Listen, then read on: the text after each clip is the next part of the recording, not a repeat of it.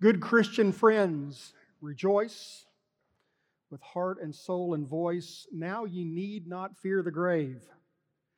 That's a happy new year kind of thinking. Now ye need not fear the grave. Jesus Christ was born to save. Calls you one, calls you all to gain his everlasting hall. Christ was born to save. We could spend the rest of our lives just pondering those few lines and we'd be okay. Uh, that's more than enough information for us in this information age in which we download more than we could possibly digest. Uh, that's plenty. Um, Happy New Year to you. Glad you are here today. Uh, as Colin said, we celebrate today the Feast of the Holy Name.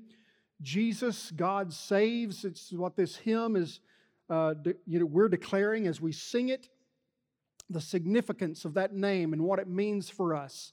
Our reading from Philippians um, again backs this up. You know, God has given Jesus a name above every name, that every knee on heaven, on earth, above the earth, underneath the earth, um, it's going to bow and bend uh, at the name of Jesus because God saves.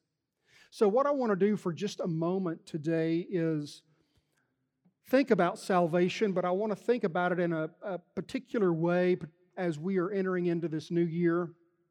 Um, there are parts to salvation which uh, are hard for us to wrap our minds around. That you know, we need not fear the grave, that Jesus has the keys to hell, death, and the grave, um, that we've been transferred from the kingdom of darkness into light.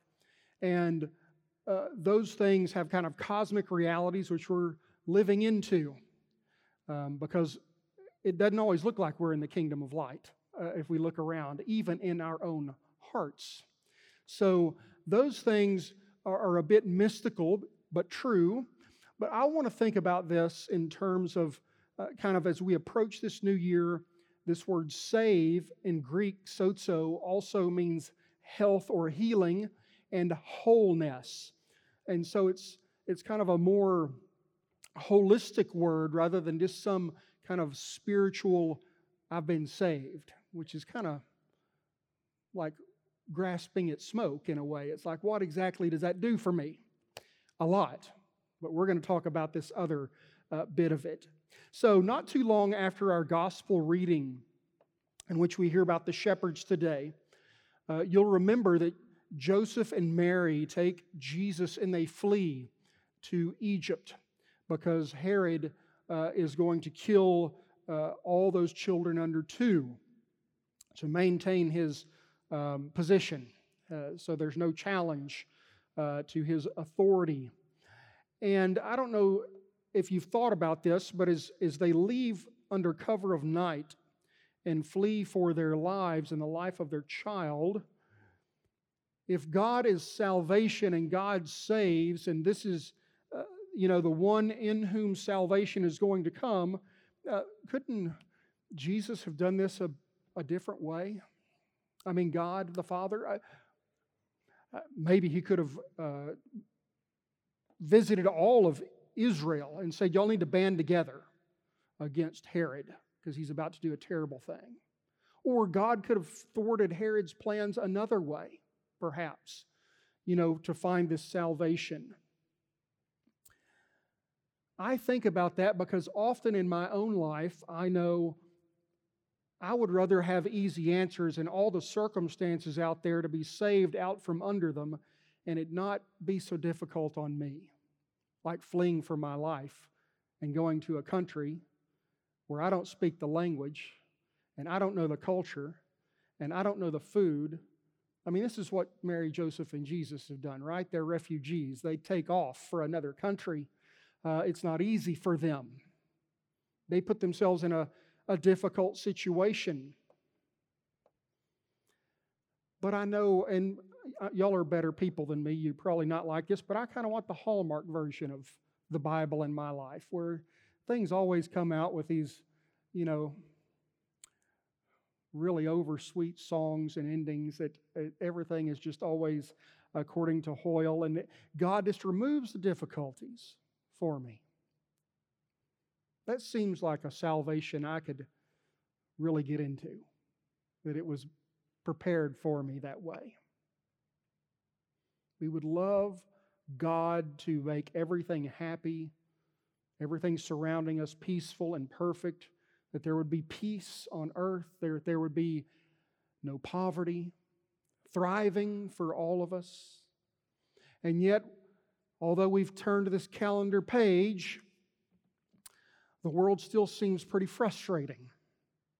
It seems like there's been little to no progress made. Sometimes it feels like we've taken steps back. It's as Bono of U2 says, nothing changes New Year's Day, or so it appears.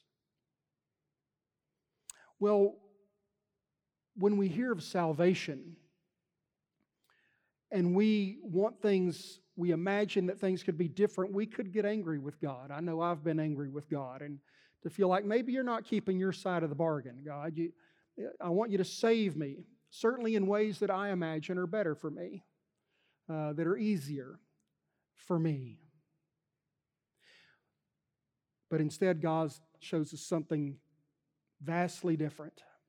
He speaks a very different word to us.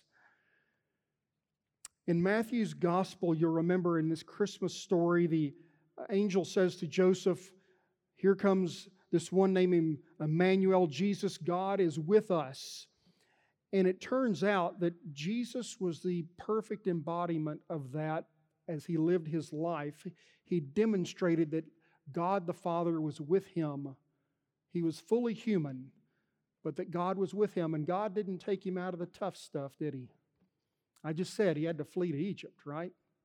And even once he got to Nazareth, it was no tiptoe through the tulips. People tried to throw him off the edge of the cliff.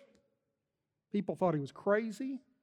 And ultimately, he walks a road to his own execution.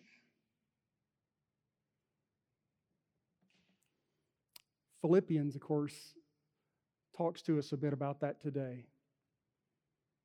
That Jesus, who though God did not require, regard equality with God as something to be exploited, but emptied himself. And it seems like that is the human journey, that things don't just get taken out of our way all of the time, but that we walk through God with us. He humbled himself and became obedient even to the point of death to the cross. This is um, said elsewhere in um, uh, Second Corinthians, I believe. Remember, Paul says, I prayed three times. Can you take this thorn away? this, is, this is, I'd really prefer you save me by doing this the way I imagine it should be done. And how does God uh, reply to him My grace is sufficient for you. Well, that's not what I wanted to hear. I wanted to be saved. I wanted all of this to change, and I don't have to change then. But God has a different thing in mind. So, in this new year, I wish I could tell you that God's going to smooth everything out. No obstacles or challenges in 2023. You're going to walk on sunshine, no rainy days. Old weird Uncle Harold, he's going to come around. He's not going to bug you. That neighbor you have, they won't get on your nerves this year. Stock market, if you're invested, aces for you. Good parking spots everywhere you go. That's kind of a selfish salvation I know I think about sometimes. But I only need to hear the Christmas story again to realize that, uh, uh, as I said earlier, even Jesus' own family faces challenges and anxiety too. They escaped death as they fled to Egypt, they lived in exile. The challenges are over, as I mentioned, for Jesus as he comes back. He was well acquainted with the challenges that we face in everyday life, and in fact, faced many that we'll never become acquainted with. But God was with him, and God was with that family the whole way, and He is with us. In Egypt, in Bethlehem, in Nazareth, in Nashville, as followers of Christ and His body, we know that He is with us as we face this new year. And as His people, we are called to face it not uh, by ourselves, but with those around us. Not to try to fix everything and smooth everything out for them. We can't do that. But to live out our faith by being with them, by working with people standing in solidarity and not in isolation as we walk into this new year. And there are plenty of beautiful stories, by the way, that we could tell of that very thing has been happening at St. George's for a long time. People standing in the gap and standing with those who are struggling. The truth of God's love declared, demonstrated in Jesus Christ. And often that can remain veiled to us because we want salvation out of a particular circumstance which seems so much very more real to me than the salvation that He has given me. But He walked it out. And we walk ours out too. And God is not nearer to some than He is to others. He is equally Emmanuel to each and every person on this planet. You are known by your Creator and you are deeply loved. 2023 will be like every other year. It'll have ups and downs and things that we face. But what I can tell you with assurance, God will most certainly be with you in this new year.